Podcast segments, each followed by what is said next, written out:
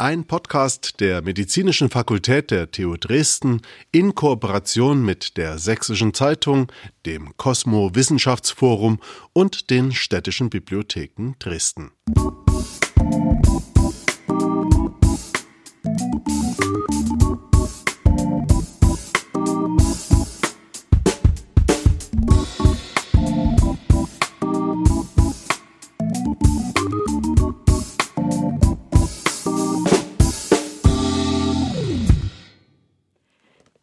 begrüße euch alle ganz herzlich heute hier zur zweiten Folge von unserem Podcast You Ask, We Explain von der TU Dresden.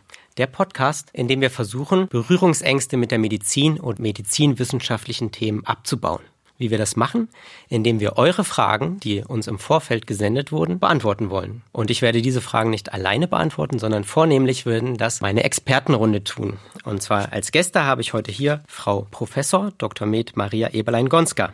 Sie ist Leiterin des Zentralbereichs für Qualitätsmanagement und Risikomanagement am Universitätsklinikum Dresden. Außerdem Frau Anne Röhle. Sie ist Ärztin und wissenschaftliche Mitarbeiterin am medizinisch-interprofessionellen Trainingszentrum der Medizinischen Fakultät Dresden. Und Frau Dr. Ruth Hecker, sie ist Vorsitzende im Aktionsbündnis Patientensicherheit. Nochmal zu Beginn eine kleine Einführung. Unser Podcast wird vor einem Live-Publikum aufgezeichnet. Das darf jetzt gerne mal für alle, die in der Zukunft zuhören, winken. Vielen Dank. Die Begeisterung ist riesig. Das Ganze wird jetzt folgendermaßen ablaufen. Wir werden in Blöcken von etwa zehn Minuten die Fragen beantworten und alles, was wir wissen, dazu preisgeben. Und dann wird unsere hervorragende Band, der Patrick und der Adam, das Ganze ein bisschen musikalisch abrunden, einrahmen, damit wir alle eine kurze Pause zum Durchatmen haben. Und dann geht's direkt wieder weiter. Was ist das Thema für heute Nachmittag? Das Thema ist, ich war's nicht.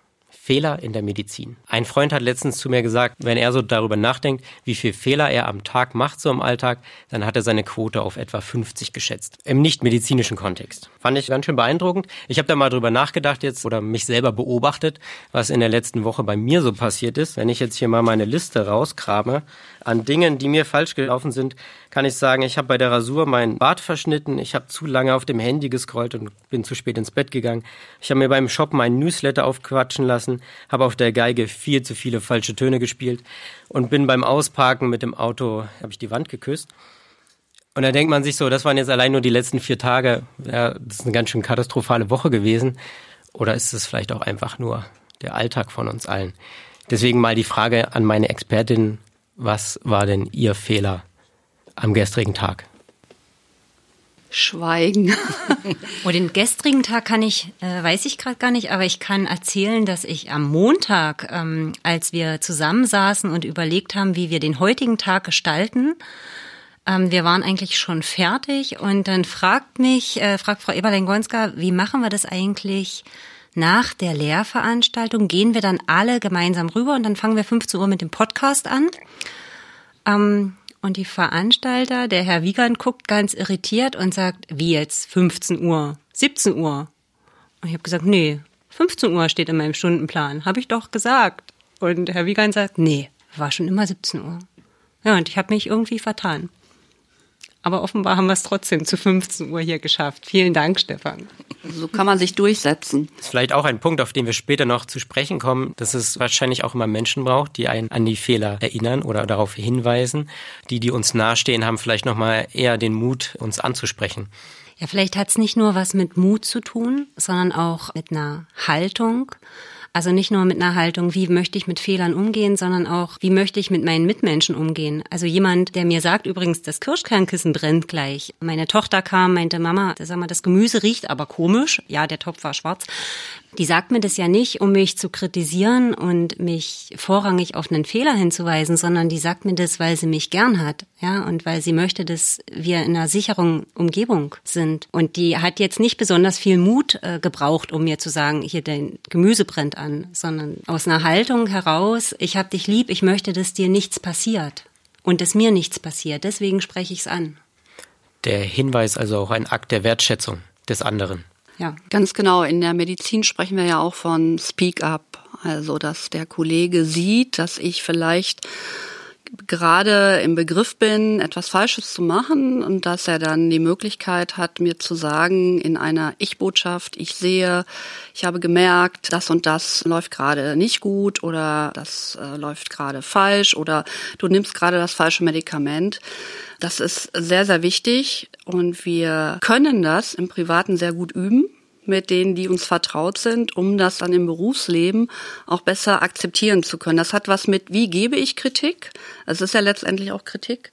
Und wie nehme ich Kritik an? Und unter dem Bewusstsein, mein Kollege möchte mir nicht einen Fehler vorwerfen, sondern tatsächlich aufmerksam machen, damit vielleicht kein Fehler bis zu einem Patientenschaden durchdringt oder mich selber vor Fehlern bewahren, ohne mit dem Finger auf mich zu zeigen. Und das muss man auch lernen. Sie haben dann jetzt schon hier die Kurve geschlagen auf das eigentliche Thema. Wir wollen auch nicht nur über unsere Alltagsfehler sprechen, sondern vor allem über das Thema von Fehlern in der Medizin. Wir haben jetzt gemerkt, Irren ist menschlich. Ähm, wir haben unsere Fehler zugegeben oder ein paar davon. Aber den Göttern und Göttinnen in Weiß können denen auch Fehler passieren? Naja, wir säßen ja nicht hier, wenn wir nicht glauben würden, dass es so ist. Jedem, wenn, man, wenn uns im privaten Fehler passieren, warum sollten wir die im beruflichen ausschalten können? Natürlich passieren jedem Menschen Fehler. Nur hat es natürlich was mit Statussymbol, auch mit äh, Renommee.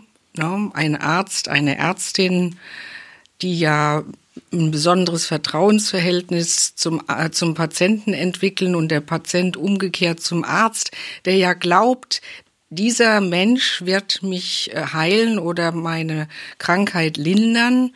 Und da soll ich zugeben, dass ich einen Fehler mache, kann das nicht dann das Vertrauen beeinflussen, negativ beeinflussen? Muss ich nicht jemand sein, der so allmächtig fehlerfrei ist, damit er das volle Vertrauen des Patienten gewinnt. Ich glaube, das ist ein großer Trugschluss. Patienten wissen sehr wohl, dass wir auch Fehler machen. Äh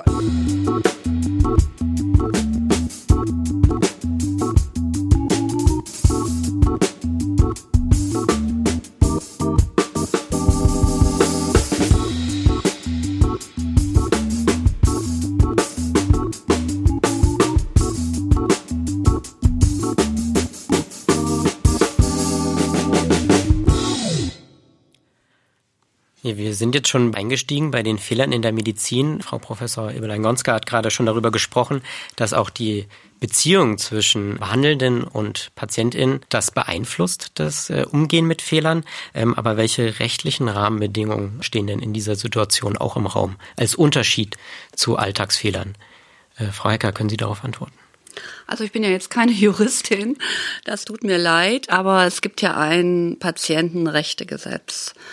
Und in diesem Patientenrechtegesetz sind ähm, verschiedene Rechte der Patientinnen und Patienten genauestens beschrieben, unter anderem auch, dass wenn mir ein Fehler passiert, der zu einem Schaden beim Patienten führt und sei es noch, ich sag mal, ähm, der äh, Blutzugang in der Vene äh, lag nicht mehr richtig und ich habe was ähm, gespritzt und das ist daneben gelaufen ins Gewebe. Das ist ja quasi ein kleiner Schaden.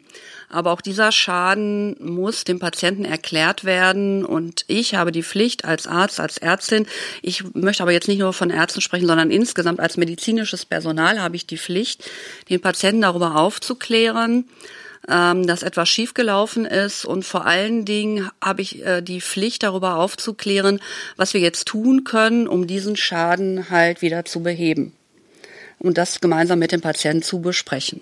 Was ich ähm, nicht machen sollte, ist, dass ich sage, oh, es ist jetzt tatsächlich beim Blutzugang etwas daneben gelaufen ins Gewebe, dafür bekommen Sie jetzt 5000 Euro, weil das schief gelaufen ist. Also das geht nicht. Aber Sie haben natürlich die Pflicht als Arzt oder als Pflegekraft, den Patienten auch darüber aufzuklären, dass etwas nicht gut gelaufen ist, dass ein Fehler passiert ist und dann mit dem Patienten zusammen oder den Angehörigen die Idee zu entwickeln, was können wir tun, um den Patienten vor weiteren Schaden zu bewahren. Da haben wir ja im Studentenkurs, Frau Röhle, noch eine interessante Diskussion gehabt.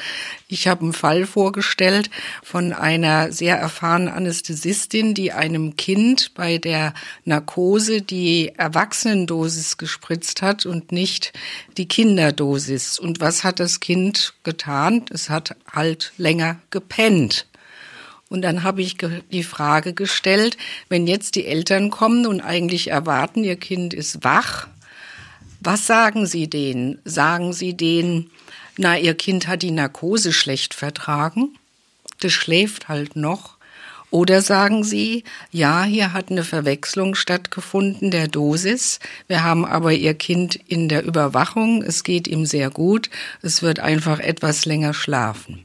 Und das hat ja zu so einer interessanten Diskussion geführt. Wie sind wir bereit, unsere Fehler an dieser Stelle auch zuzugeben? Und zur Historie ist zu sagen, also rechtlich gesehen, Hippokrates hat schon 400 vor Christus gesagt, primum nil nocere, also primär nicht schaden. Das ist ein Gebot, das im hippokratischen Eid ja noch auch fixiert ist. Das ist letztlich die ärztliche Aufgabe. Primum nil nocere, nicht schaden. Aber ich will jetzt auch wie Frau Hecker nicht immer über die Ärzte reden, sondern über alle Berufsgruppen. Also ein Physiotherapeut, der mir den Arm auskugelt, weil er es zu gut mit der Übung meint. Also an der Stelle passieren da genauso die Fehler. Oder ein innerbetrieblicher Patiententransport, der den falschen Patienten irgendwo hinbringt, passieren genauso Fehler. Also wir sollten nicht immer nur über die Ärztinnen und Ärzte sprechen. Da möchte ich an der Stelle auch was aufgreifen. Das hatte Frau Hecker gesagt mit dem Zugang in der Vene. Passt jetzt vielleicht auch bei dem Fall, den Sie geschildert haben mit der verlängerten Narkose. Vor jeglichen Behandlungen, auch im nichtärztlichen Setting, nicht nur mit Ärzten, sondern auch mit anderen im Gesundheitssystem, wird ja aufgeklärt vor einer Behandlung. Dem Patienten, der Patientin wird erklärt, es soll jetzt dies und das gemacht werden. Das geht mit den und den Risiken und Problemen einher. Wo ist denn da auch ein bisschen der Unterschied oder die Gratwanderung zu sagen, es ist jetzt ein Fehler passiert oder es war einfach eine Komplikation der Maßnahme? Das ist eine sehr wichtige Frage. Mhm. Ähm, und da komme ich jetzt ähm, wieder auf die ähm, Professionalität der Mitarbeitenden im Gesundheitswesen zu sprechen. Die wissen in ihrer einen Aktion ganz genau, war das ein Fehler oder ist das eine Komplikation. Das ist, glaube ich, von außen nicht immer auf den ersten Blick ersichtlich. Natürlich habe ich zu prüfen, ob ein Zugang richtig liegt oder nicht richtig liegt, bevor ich etwas hineinspritze. Da kann man schon sagen, wenn ich das nicht geprüft habe und ich spritze was rein und es geht ins Gewebe, da ist ein Fehler passiert. Aber dass der Zugang grundsätzlich verrutscht ist, vielleicht ähm, entzündet ist, dieser Zustand an sich, der kann natürlich passieren. Das ist eine Komplikation. Ob ich den dann noch benutze, das ist dann der Fehler. Also das ist von außen gar nicht so leicht zu betrachten. Dazu gibt es ja dann dementsprechende Feststellungen oder Gutachten, die sowas in aller Ausführlichkeit bewerten. Also von außen im ersten Blick ist es nicht immer erkennbar, ist das eine Komplikation oder ist das ein Fehler, der zu einem Schaden geführt hat. Zumindest nicht vom Laien. Aber der zuständige Arzt, die zuständige Pflegekraft, der zuständige Physiotherapeut, der dabei war, der wird das sicherlich ganz genau wissen. Die Aufklärung ist natürlich wichtig, um die sorgfältige Aufklärung über alle möglichen Komplikationen zu informieren. Nehmen wir an, darf ich wieder ein Beispiel bringen? Sehr gerne. Ja, also wir hatten mal einen Patienten, der sollte seinen Knochendeckel am Kopf wieder eingesetzt bekommen und das Problem beim Transport von diesen Knöchern Materialien ist, dass sie auftauen und damit kann man sie nicht mehr benutzen. Der Knochendeckel wurde von der Pflegekraft entgegengenommen. Sie hat gesehen, der ist aufgetaut und hat ihn weggeworfen, hat aber niemanden informiert und hat es auch nicht dokumentiert. Und dann wurde der Patient in die Narkose versetzt und er hört noch, das letzte Wort, wo er in die Narkose kleidet, war, der Knochendeckel ist weg. Er wacht auf, greift an seinen Kopf und da ist ein großer Verband, also irgendwas haben sie gemacht. Und sie haben, natürlich, der Knochendeckel war weg, sie haben ihm den nicht eingesetzt, sie haben etwas Alternatives gemacht und hier ist der Fehler. Er wurde nicht auf den Einsatz oder die Nutzung einer alternativen Möglichkeit hingewiesen. Man hat ihn vor einer zweiten Narkose natürlich bewahren wollen, aber das ist definitiv ein Fehler, weil der in der Aufklärung nicht berücksichtigt war. Das ist schon kompliziert. Ja, vor allem, wenn man das dann weiterdenkt, äh, die Aufklärung ist ja aber eigentlich auch dazu gedacht, dass äh, der Patient, die Patientin eine bessere Wissensgrundlage hat, um gemeinsam mit den behandelnden Personen über die Behandlung zu entscheiden. In dem von Ihnen geschilderten Szenario nimmt dann aber die Aufklärung in gewisser Weise auch ein bisschen eher den Status einer Absicherung für das behandelnde also Personal es ist, ein. Es ist immer natürlich auch eine Absicherung. Ja, aber jeder Jurist, jeder Medizinrechtler wird äh, als ein ganz wesentliches Moment empfehlen, sich äh, wirklich Zeit für eine sorgfältige Aufklärung zu nehmen und jeglich mögliche Fragen des Patienten zu beantworten. Die Aufklärung ist das A und O. Wenn ich das mal ergänzen darf, der Fehler war ja, es war ja vor der Narkose schon klar, dass der eigene Knochendeckel aufgetaut war und äh, man hätte ihn quasi nochmal aufklären müssen. Der ist weg. Und wir haben aber jetzt eine super Alternative für Sie oder wir haben eine Alternative für Sie. Und darüber hätte er nochmal vor der Narkose aufgeklärt werden müssen und nicht in die Narkoseeinleitung. Und er kann selber nicht entscheiden, ob das der richtige Weg für ihn ist. Und äh, da sind wir wieder bei Ihnen. Dass Sie gesagt haben,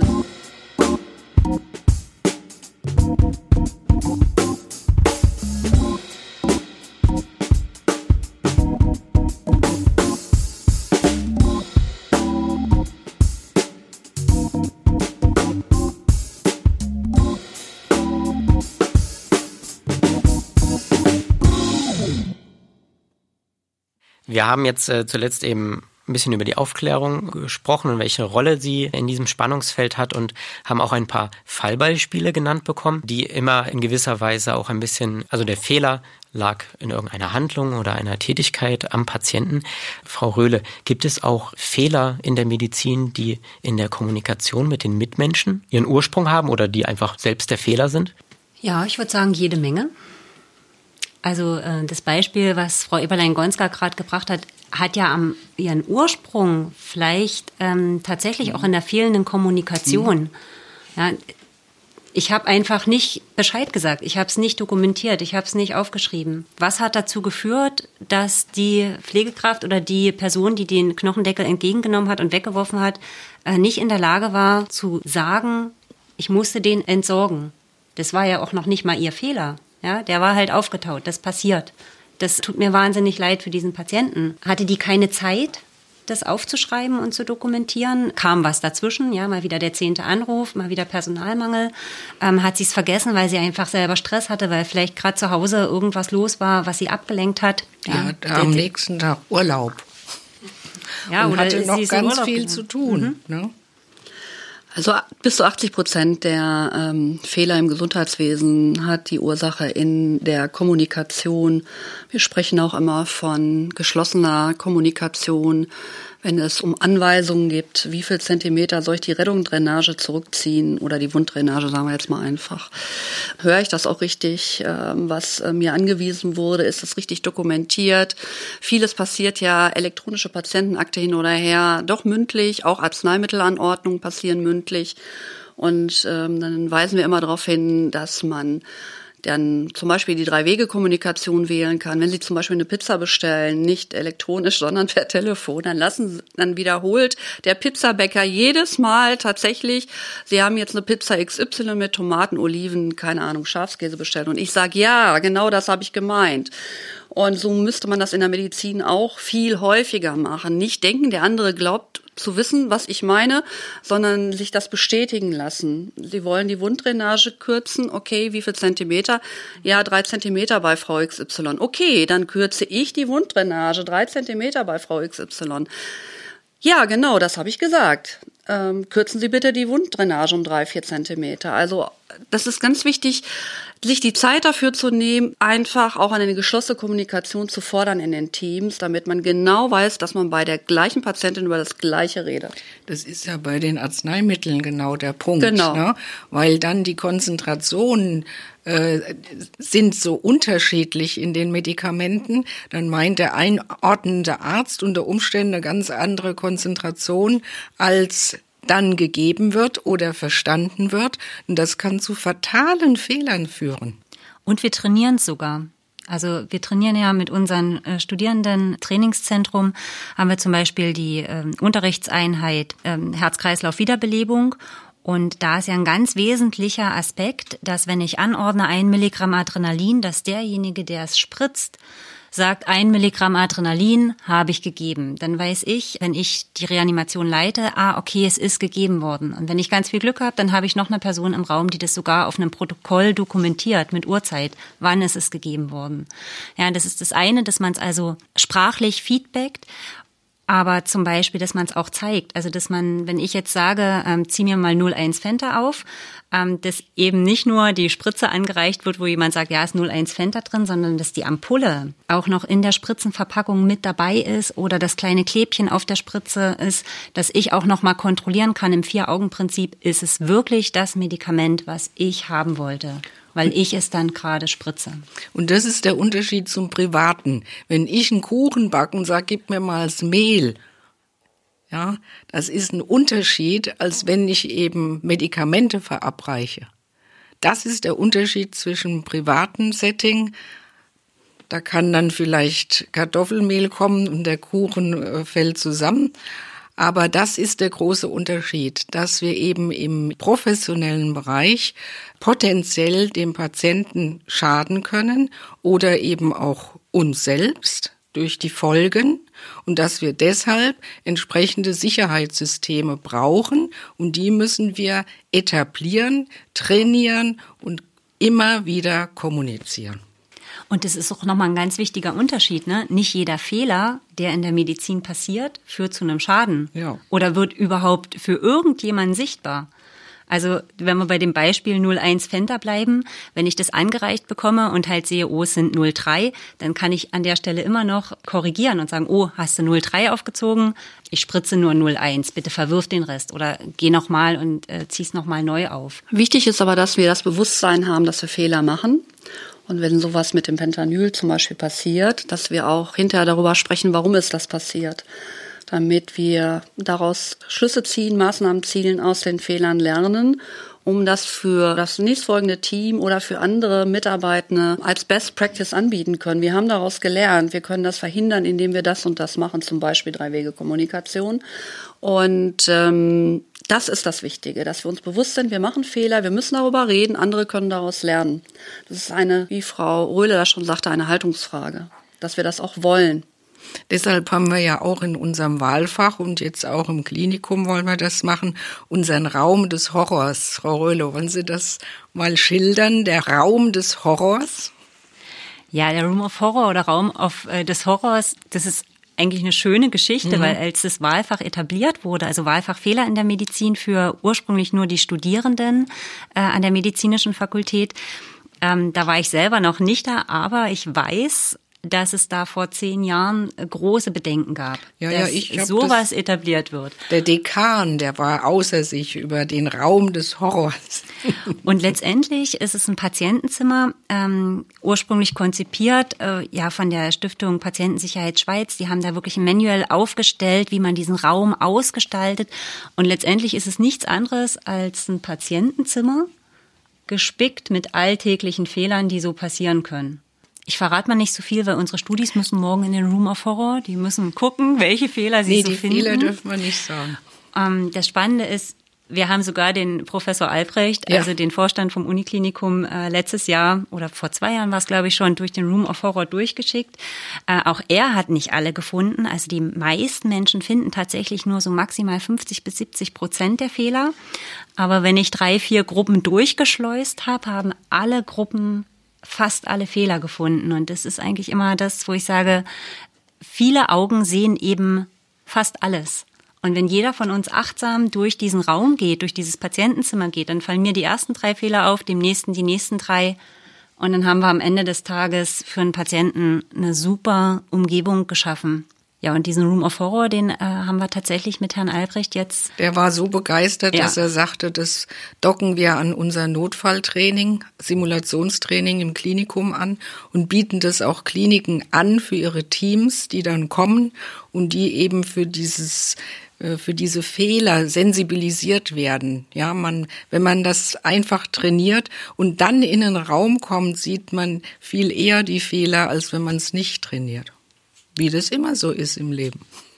Also standardisierte Trainings, standardisierte Arbeitsabläufe auch im Krankenhaus, um Fehler vor der Entstehung oder eben auch beinahe Fehler bei der Entstehung aufzudecken oder zu vermeiden. Das ist ja auch eine noch relativ junge Entwicklung vielleicht in der Medizin. Also jung jetzt äh, die letzten zehn Jahre, noch älter. Ich würde sagen, äh, seit 20 Jahren versuchen wir To Earth Human, Irren ist menschlich, auch in Deutschland zu etablieren. Und ähm, es kommt immer mehr ins Bewusstsein der Mitarbeitenden, dass es normal ist, Fehler zu machen, dass dieser Gott in Weiß einfach Fiktion ist, dass wir auch Klinikdirektoren und Chefärzte ansprechen können, wenn sie gerade dabei sind, einen Fehler zu machen, dass wir junge Mitarbeiter und Mitarbeiterinnen motivieren, wenn sie jemanden sehen, der auch in einer höheren Hierarchiestufe ist, ihnen darauf anzusprechen. Ich-Botschaften senden, damit wir gemeinsam auch als Team funktionieren. Denn wie Frau Röhle schon sagte, vielleicht fällt jemandem, der immer im gleichen Prozess ist, der Fehler gar nicht mehr auf. Ich bin aber neu, ich sehe das und ich möchte gerne darauf hinweisen. Das sind ja auch diese anonymen Fehlermeldesysteme.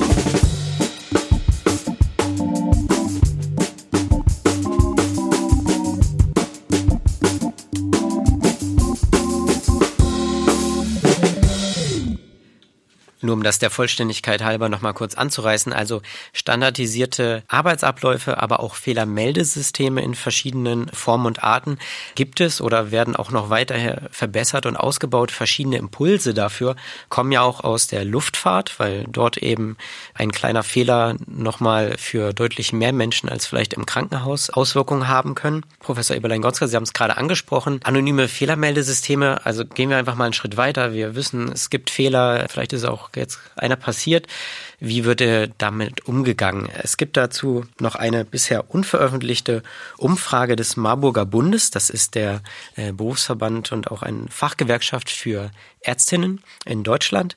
Und die haben in Sachsen unter ihren Mitgliedern eine Umfrage zum Thema Fehlermanagement gemacht und haben eben gerade da so ein bisschen dieses Paradox aufgestellt, dass sich 90 Prozent der Befragten eine anonyme Anlaufstelle wünschen, um eben Fehler melden zu können und gleichzeitig, dass sich aber nur 23 Prozent der Befragten gut informiert fühlen über solche Fehlersysteme.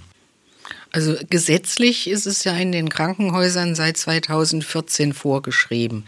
Jedes deutsche Krankenhaus muss ein äh, anonymes Fehlermeldesystem haben. Die Frau Hecker ist aber schon ganz äh, begierig, äh, hier aus ihrer Fachexpertise äh, zu berichten. Ich würde gerne danach noch einen kleinen Fall erzählen wollen. Gerne zunächst. Machen ja? Sie. Ja. ja, können Sie Ihre Ungeduld bremsen? Absolut. Gut. Also äh, ein junger Anästhesist äh, sollte einen Patienten, der beatmet ist, zu einer Diagnostik nachts begleiten. Dazu brauchte er ein transportables Beatmungsgerät. Und nun stellen Sie sich vor, dieser junge Anästhesist hatte den Mut zu sagen, das mache ich nicht. Warum? Er war in dieses Beatmungsgerät nicht eingewiesen und hat gesagt, ich beherrsche das Gerät nicht, also mache ich auch nicht diesen Transport. Als dann ein Anästhesist kam, der das Gerät kannte, hatte er festgestellt, das Gerät ist defekt. Und das war eine anonyme Meldung. Warum wird die Frau Hecker gleich erzählen? Warum anonym?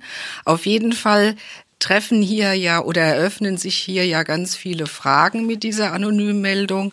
Einweisung von Mitarbeitern in medizinische Geräte, die Einarbeitung junger Ärzte, ab wann können sie ihren ersten Nachtdienst machen und so weiter und so fort. Und das ist letztlich der Vorteil dieser anonymen Fehlermeldesysteme. Gesetzt den Fall, sie melden nicht nur, sondern sie machen dann auch was. Und das Machen heißt, sicherzustellen, dass die Leute gut eingearbeitet werden, und zwar nicht nur die Ärzte, und dass eben zum Beispiel die Einweisung in medizinische Geräte regelmäßig und nachvollziehbar durchgeführt wird. Also Sie müssen immer koppeln zwischen Bericht und dann auch was tun. Berichten allein bringt gar nichts. Genau, also es gibt gesetzliche Vorgaben für vieles, für viele Sicherungssysteme, ähm, die die Abläufe und Prozesse in medizinischen Behandlungen sicherer machen aber die werden nicht alle so gelebt. Da gibt es jetzt auch eine große Studie, die das APS, Aktionsbündnis Patientensicherheit, zusammen mit der Deutschen Krankenhausgesellschaft gemacht hat. Wie werden diese Risikomanagementsysteme in den Krankenhäusern gelebt? Da ist halt rausgekommen, dass es sehr häufig Führungssache ist. Wie fordert die Führung das ein? Wie viel Personal gibt es auch im Risikomanagement? Denn wenn äh, Meldungen reinkommen, müssen die auch bearbeitet werden und wiederum zu Maßnahmen führen. Aber wenn Sie keinen haben, der die bearbeitet und die nicht zu Maßnahmen führen, das Krankenhaus kann sagen, wir haben so ein System, aber es hat keine Wirkung. Und ich finde das sehr erstaunlich, dass Sie diese Studie genannt haben, weil das zeigt ja, dass selbst nach fast zehn Jahren etablierten anonymen Fehlersystemen in Deutschland noch nicht mehr alle Mitarbeiter diese kennen. Also das finde ich wirklich unfassbar und unglaublich. Und jetzt stelle ich mir mal vor, es gibt ein neues Gesetz zum Thema Verkehr. Sie müssen bei Rot anhalten, aber ab dem 1.4.2023, falls Sie es noch nicht wussten, müssen Sie auch bei Gelb anhalten. Und dann überlegen Sie sich mal, wie lange eine Übergangszeit ist, wo die, die bei Gelb nicht anhalten, sondern rüberfahren, keine Strafe bekommen. Im Medizinerleben ist es so, dass es eine gewisse Vorgabe gibt seit über zehn Jahren, aber ob die gelebt wird oder nicht gelebt wird und ob ein Krankenhaus sie nutzt oder nicht nutzt, das hat keinerlei Konsequenzen. Das würden wir uns in anderen Bereichen des gesellschaftlichen Lebens in Deutschland nicht erlauben. Daran ich würde gerne noch, ich, Entschuldigung, Bitte. ich muss unbedingt unterbrechen, weil ja.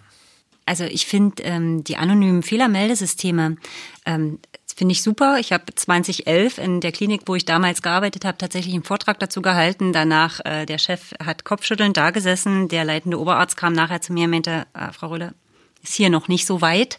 Mach mal zwei, drei Jahren. Es kam dann auch in zwei, drei Jahren.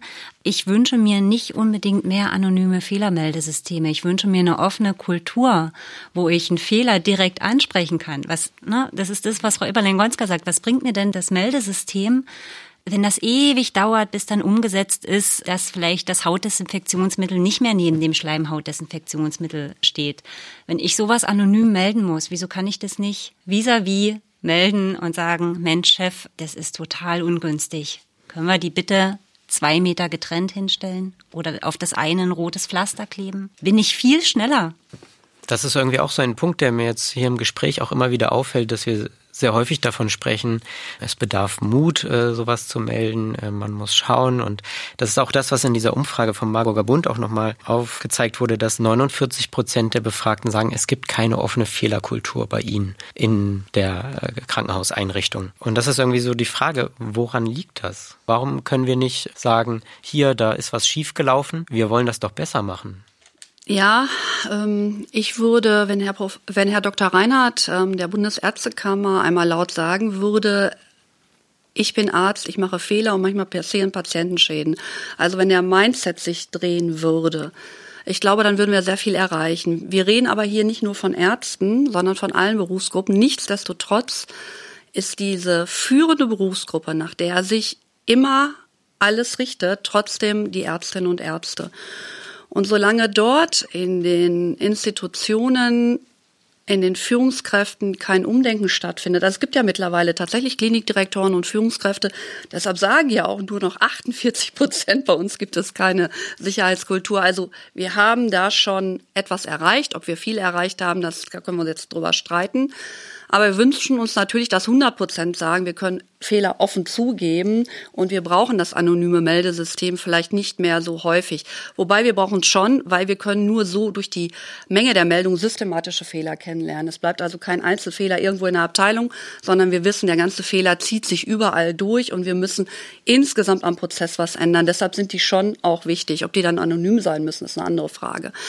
Ähm, also das Thema Sicherheitskultur. Wir haben alle Methoden und Instrumente in Deutschland etabliert. M&M-Konferenzen, UP-Checklisten, Speak-up, Kommunikationstrainings, Room of Horror. Wir haben alles Mögliche gemacht. Aber die Führungskräfte müssen das auch einfordern und es müssen auch Ressourcen dafür da sein, diese Trainings durchzuführen, Ressourcen dafür da sein, Schadensfallbearbeitung zu machen, fehlerbegünstigende Faktoren aufzudecken und die abzustellen. Das muss man als Führungskraft wollen. Und wenn man das nicht will und nicht fordert auch von seinen Mitarbeitern und fördert, zum Beispiel kann ich ja als Chefarzt in einer Visite sagen, ich möchte gerne, dass ihr Speak-up macht. Also das auch fordern von den Mitarbeitenden. Ich kann das auch vor einer OP sagen und sagen, wir sind hier im OP-Saal, ich bin jetzt der leitende Chirurg heute bei der OP. Ich möchte aber, wenn irgendjemand mir was auffällt, ob es die Putzfrau ist, der Springer oder die Assistenz oder dem Assistenzarzt oder dem PJler, ich möchte, dass ihr Speak-up macht. Also das kann ich auch einfordern von meinen Mitarbeitern. Wenn ich so eine Führungskraft bin, dann kann ich auch eine Veränderung erzielen und dann kommen wir vielleicht auf 70 oder 80 Prozent Sicherheitskultur in Deutschland. Das Problem sind nicht mehr die Methoden und Instrumente. Das Problem ist eine Kulturfrage. Wie ist meine Haltung? Will ich das anerkennen, dass Fehler passieren?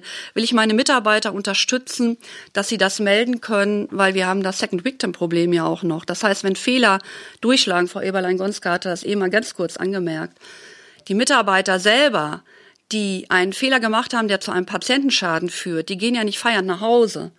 Die leiden unter Burnout, unter Depression, können nachts nicht schlafen, melden sich krank, steigen aus dem Berufsleben aus. Das ist die Wirklichkeit, wenn wir äh, nicht erlauben, über Fehler zu reden. Es ist, denke ich, auch nicht nur die Aufgabe eines Einzelnen, einer Führungskraft, einzelner Berufsgruppen. Es ist ein gesamtgesellschaftliches äh, Thema. Und wenn Sie mal in der Industrie schauen, wenn dort Prozesse entwickelt werden, sind die Sicherheitsprozesse immer auch dort integriert. Das heißt, die werden geplant.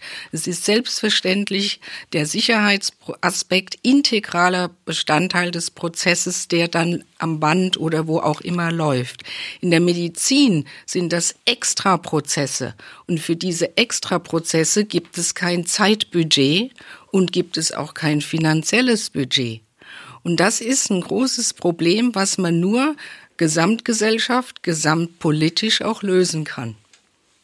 Gleichwohl kann jeder Einzelne einen kleinen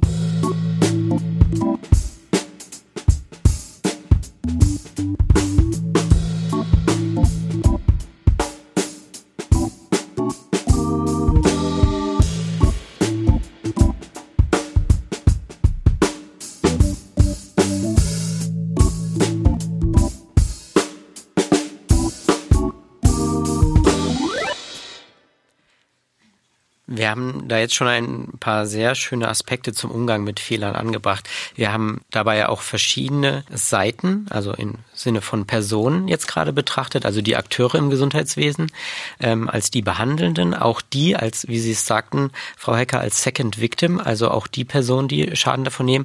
Ich würde jetzt nochmal eine andere Perspektive nämlich einnehmen, die der PatientInnen vielleicht, die ja zum einen die Geschädigten sind. Und da kam nämlich auch eine Frage zu uns, wie kann ich erkennen, dass meine behandelnde Ärztin einen Fehler gemacht hat? Und wenn man sich nach dem, was wir vielleicht schon besprochen haben, irgendwie diese Frage liest, äh, denkt man sich, das ist unmöglich wahrscheinlich. Aber gerade deswegen finde ich die Frage so spannend, weil wir sind ja heute hier, um auch äh, Fragen zu stellen, die sich dann vielleicht ein Patient nicht traut, in der Praxis zu stellen. Haben Sie da gerade was falsch gemacht? Entschuldigung, wenn ich zurückfrage. Also ich käme nie auf die Idee, wenn ich zum Arzt gehe und eine und, und Hilfe brauche, zu überlegen, woran kann ich erkennen, dass der was falsch macht. Also das, das ist ein, ein schwieriger Ansatz weil ja auch das Arzt-Patienten-Verhältnis, wie ich vorhin sagte, ein Vertrauensverhältnis ist. Der Patient gibt sich vertrauensvoll in die Hand des Arztes. Natürlich entwickelt sich da auch in den letzten Jahren einiges, indem sich die Patienten auch informieren über andere Medien, über Zeitschriften etc. Ich würde eher es umdrehen und sagen, wenn mir als Patient etwas auffiele, was ich glaube, was jetzt nicht richtig gelaufen ist, dann möchte ich die Patientin äh, ermuntern, das zu sagen. Das kann man ganz leicht als Patient feststellen, wenn man Blut abgenommen bekommt und eben die, derjenige oder diejenige, die das tun, eben nicht zweimal eben desinfizieren, dann ist das ein Hygienefehler. Und auf den kann ich aufmerksam machen. Na klar, ob das der andere so toll findet, ist die Frage. Aber wir haben ja gesagt, wir müssen mutig sein. Und der Mut heißt ja nur, wir verbünden uns, damit etwas richtig gemacht wird. Ich glaube, wir müssen immer in den Vordergrund stellen, es geht um eine hochwertige Behandlung der Patienten. Und dann darf ich auch sagen, wenn etwas nicht gut läuft dann bin ich dazu geradezu berechtigt und aufgefordert. Es geht gar nicht darum, den anderen anzuklagen, also jetzt der Ärztin zu sagen, sie haben was falsch gemacht. Nein, es geht prinzipiell darum, wir wollen Patienten gut behandeln, wir wollen die Leiden lindern oder gar heilen. Und wenn uns hier was auffällt, dann dürfen wir das sagen. Und das ist, glaube ich, das Wesentliche sehen die anderen noch andere Aspekte? Also ich finde, das ist sehr interessant, diesen Moment des aus Sicht des Patienten, also auch daran teilzuhaben an der Behandlung, auch mit mitzuschauen, was passiert hier gerade. Welche, ich weiß nicht, ob ich sagen soll, Aufgaben könnten wir auch der Patientenseite mit also äh, ähm, die medizinische Behandlung an sich ist ja sehr komplex oder kann sehr komplex sein. Und Patientinnen und Patienten können eine Menge tun, mitzusorgen für Patientensicherheit. Ähm, am Uniklinikum Essen zum Beispiel ist es so, dass die Patienten einen Hinweisgeber bekommen, dass sie darauf achten sollen, ob und wie sich das medizinische Personal die Hände desinfiziert hat und erlaubt sind, das medizinische Personal anzusprechen. Ähm, dass wenn ihnen auffällt, dass die Arzneimittel irgendwie anders sind, als sie sie sonst bekommen, dass sie aktiv aufgefordert werden, danach zu fragen. Die werden aufgefordert, äh, darauf zu achten, dass sie selber ein Patientenarmband haben. Und wenn das mal entfernt worden ist, dass sie sofort ein neues bekommen. Also die Patientinnen und Patienten werden in diese Sicherheitsmaßnahmen, die in Deutschland normal sind, aktiv mit einbezogen. Und es wird ihnen erlaubt, medizinisches Personal darauf anzusprechen. Das ist eine Möglichkeit zum Beispiel, wie man das machen kann. Patientinnen und Patienten wissen auch heute, ähm, wenn sie in eine OP gehen und das Bein operiert wird, dass sie eine Seitenmarkierung bekommen. Das wissen die mittlerweile. Und wenn das nicht geschieht, dann sollen sie bitte das medizinische Personal darauf ansprechen. Es kann mal ein Schichtwechsel stattgefunden haben. Der Kollege denkt, dass der andere Kollege das gemacht hat, wie das so im Leben so ist. Und äh, dann ähm, sollen wir auch die Patientinnen und Patienten ermutigen, das Personal darauf anzusprechen. Vielleicht kann ich vom Aktionsbündnis Patientensicherheit sagen, wir haben tatsächlich jetzt 2023 das Motto des Welttages der Patientensicherheit zum Thema Patients for Patient Safety. Also, was können Patienten tun, um selber Patientensicherheit auch mitzugestalten. Und das wird sicherlich thematisch ein spannendes Jahr, auch für uns, für das Aktionsbündnis Patientensicherheit und unsere Mitglieder. Und das heißt ja nicht, dass die Verantwortung übernehmen sollen, die sonst das medizinische Personal tragen, sondern die sollen einfach äh, mit unterstützen, mit aufmerksam machen, wenn was nicht gut funktioniert hat. Sie sind Teil des Prozesses. Genau. Und Sie sind, ähm, Sie tragen auch einen Teil Verantwortung.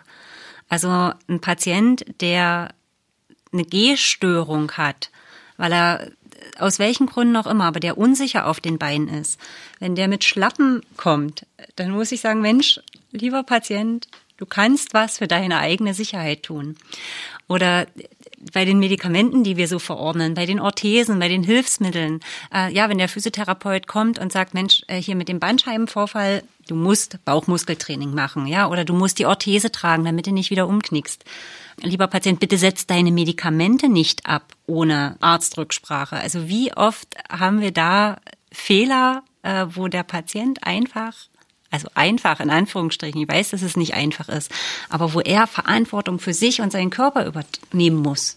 Das ist übrigens gar nicht, gar nicht jung. Das ist ganz alt. Also wir kommen ja vom Uniklinikum Karl Gustav Karus.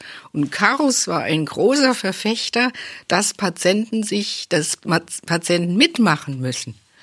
Also auch Teil des Sicherheitssystems sind. Warum denn nicht?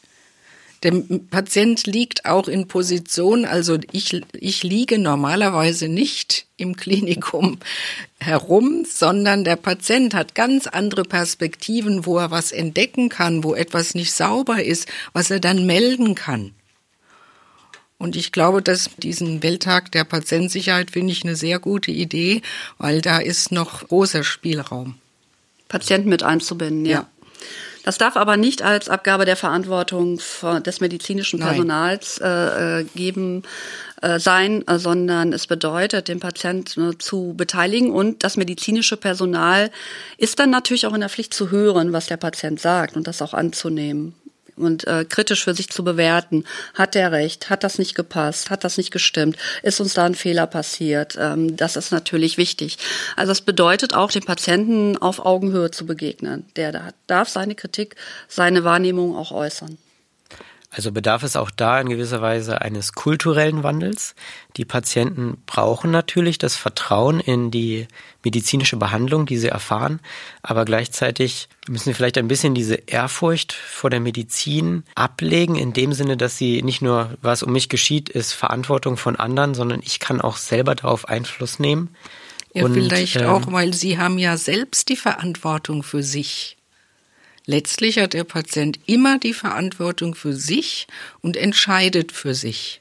Und ich denke, das gehört in diesen, diesen Kreis hinein. Also er kann ja auch sich gegen eine Behandlung entscheiden.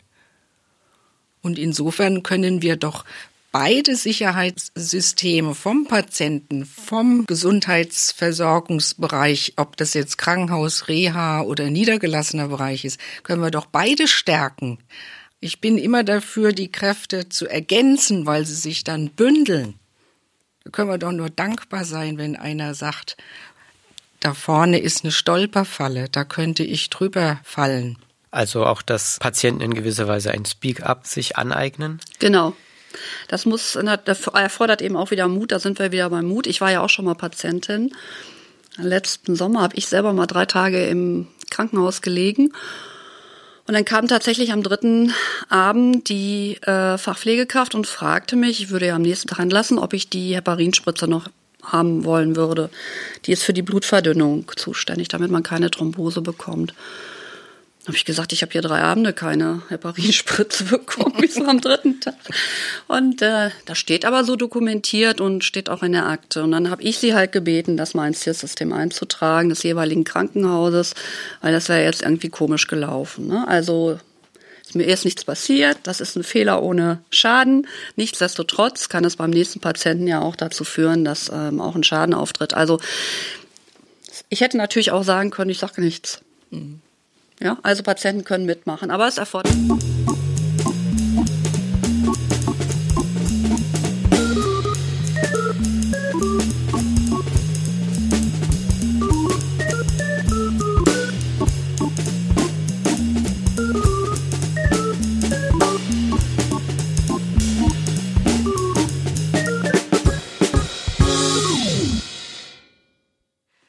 Also wir haben jetzt dieses Spannungsfeld von verschiedenen Seiten aus beobachtet und gemerkt, ja, wir brauchen Kulturwandel innerhalb der Tätigen im Gesundheitssystem und mit Tätigen meine ich, beziehe ich jetzt alle ein, also die Patienten und die Arbeitenden.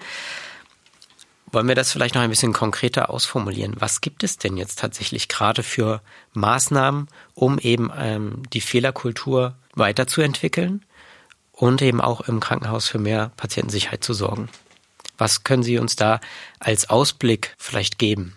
Also ganz aktuell können wir ja aus der medizinischen Fakultät und dem Uniklinikum in Dresden vom Room of Horror, den wir erst schon angesprochen haben, ja, also der ans an das verpflichtende Reanimationstraining, äh, das, was ja alle Berufsgruppen durchlaufen, angeschlossen wird.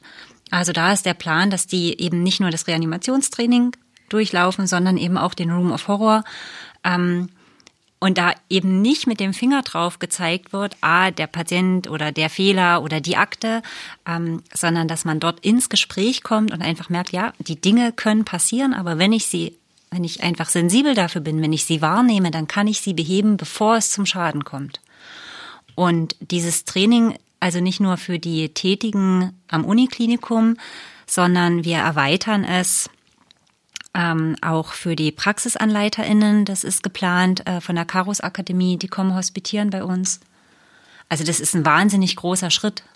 Also Frau Hicker hat vorhin schon eine Aufzählung vorgenommen, was es alles gibt, ja.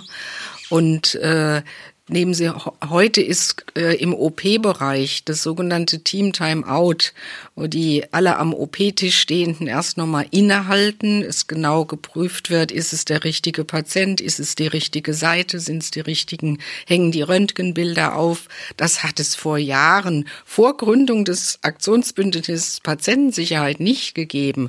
Also ich muss schon sagen, Frau Hecker, seit dem APS, seit 2005 hat sich da enorm viel getan was für die hunderte von Jahren dauernde Entwicklung in der Medizin wirklich sehr schnell ist. Also die Instrumente haben sich sehr schnell etabliert. Nehmen Sie ein Patientenidentifikationsbändchen. Vor 2005 hat es das in Deutschland nicht gegeben. Nur ich möchte auch darauf hinweisen, man darf sich nicht hinter diesen Methoden und Techniken sich zu sehr sicher glauben. Es ist auch immer noch besser, den Patienten direkt zu fragen, sind Sie Frau Ruthecker? Und sich das nochmal zu bestätigen, als äh, zu glauben, das Bändchen, was jetzt am Arm ist, das wird schon, das wird schon alles richten. Also die individuelle Aufmerksamkeit, die individuelle Haltung, ich lasse mich jetzt nicht drängen, ich mache das, was ich jetzt angefangen habe, erst fertig. Ich habe das jetzt noch nicht verstanden, ich muss noch mal nachfragen. Ich fühle mich da nicht sicher. Ich möchte hier noch mal eine Erklärung oder eine Begleitung. Ich glaube, das ist auch noch mal ein Punkt, äh, der hier nicht untergehen soll. Ich verstehe Patientensicherheit nicht als Sammelsurium von Techniken, sondern es ist eben die Bereitschaft, sich mit dem Thema zu beschäftigen und sich da auch ganz individuell drauf einzulassen und natürlich auch gewisse Techniken zu beherrschen. Aber es ist nicht einfach ein Kurs, wo ich hingehe, zurückkomme, ein Zertifikat hochhalte, so jetzt bin ich Patientensicherheitsexperte. Jetzt mache ich keine Fehler mehr. Genau. Genau, also ich ähm, gebe ja auch Vorlesungen für Studierende und dann ist der Tenor immer, was kann ich tun? Also was kann ich als Einzelner tun, um Schäden ähm, von Patientinnen und Patienten fernzuhalten? Denn ich habe keinen Einfluss auf die politischen Rahmenbedingungen. Ich habe sehr, sehr wenig Einfluss auf die Organisation, die mir den Arbeitsplatz zur Verfügung stellt. Und manchmal habe ich auch keinen Einfluss auf meine Führungskraft. Also das heißt, was kann ich tun? Und da gibt es halt einige Prinzipien. Fehler melden, versuchen Drei-Wege-Kommunikation in der Abteilung im Team zu etablieren, Händehygiene zum Beispiel. Es gibt immer noch viel zu viele nosokomiale Infektionen. Händehygiene, hygienisch arbeiten, sich Zeit dafür zu nehmen. Einarbeitung, wichtiges Thema, die einzufordern. Ne? Also genau, auch zu sagen, ich kann diese Aufgabe noch gar nicht übernehmen, weil ich mich noch unsicher fühle. Es gibt viele, viele Dinge, die ich als Einzelner tun kann, um Fehler zu vermeiden und Schäden von Patienten fernzuhalten. Und ich glaube, darauf muss man sich auch als Einzelner fokussieren, weil man, wie gesagt, die politischen Rahmenbedingungen und die Organisationsrahmenbedingungen in der Regel als einziger, ähm, wenn man nicht in einer konkreten hohen Verantwortungsfunktion ist, nicht beeinflussen kann. Deshalb muss man sich darauf konzentrieren, was kann ich als Einzelner tun. Und ich kann als Einzelner im OP sagen, stopp, wir haben hier noch kein Team Timeout gemacht. Ich stehe hier mit am Tisch, ich fühle mich mitverantwortlich, ich möchte jetzt ein Team Timeout haben. Also auch das Einfordern jeder einzelnen Person, dass sie in dem Setting, in dem man sich gerade befindet, äh, das Beachten der Patientensicherheit eben einfordert. Dass das genau. wirklich, dass das jetzt hier in meiner Situation, in der ich mich befinde, gelebt wird und getan wird. Und neben diesen sehr spezifischen Systemen, die Sie gerade angesprochen haben. Also eine Variante, die ich jetzt daraus zusammenfassen kann, so ein bisschen ist, dass wir uns eine zukünftige Generation an äh, Mitarbeitenden im Gesundheitssystem ausbilden, vielleicht einfach so, die einfach ein stärkeres Bewusstsein für eine offene Fehlerkultur, eine positive Fehlerkultur und ein Bewusstsein für die Bedeutung der Patientensicherheit haben. Ich würde mir wünschen, dass in der Ausbildung nicht es ein extra Modul gibt, Patientensicherheit, sondern in jedem, äh, in jedem Fachvortrag, in der Orthopädie, in der Anästhesie, in der Pflege, im Hebammenkurs, diese Themen integriert werden. Das ist nicht immer was extra, was wie so eine Appendix, so was angeklebtes ist, sondern dass in jeder Fachdisziplin dieses Thema selbstverständlich gelehrt wird. Ich glaube, dann können wir noch mehr, noch besser bewegen. Und es kommt ja langsam. Also klar, wir würden uns das irgendwie alle ein bisschen schneller und schon gestern wünschen. Aber äh, gerade gibt's ja die große Überarbeitung des nationalen Lernzielkatalogs, der neuen ärztlichen Approbationsordnung. Da gibt's ein riesengroßes Feld, was sich mit Patientensicherheit beschäftigt ja, was vielleicht an der einen oder anderen Stelle noch ein bisschen unstrukturiert ist und ja, für die Studis vielleicht auch noch sehr viel ist, wo vielleicht auch das ein oder andere Lernziel wieder raus muss. Aber prinzipiell äh, tut sich was auf dem fällt. Und ich meine, das Wahlfach, was wir ja jetzt diese Woche haben für die Studis, ich meine, das gibt's dieses Jahr das neunte Jahr. Wir gehen nächstes Jahr ins zehnjährige Jubiläum. Und ich habe vor drei Jahren an der medizinischen Fakultät angefangen und kann sagen, in diesen drei Jahren hat sich schon ganz viel bewegt. Vor drei Jahren haben die Studis zu mir im Room of Horror gesagt, ah, Frau Rühle, wie sollen wir das ansprechen? Und das hört ja eh keiner.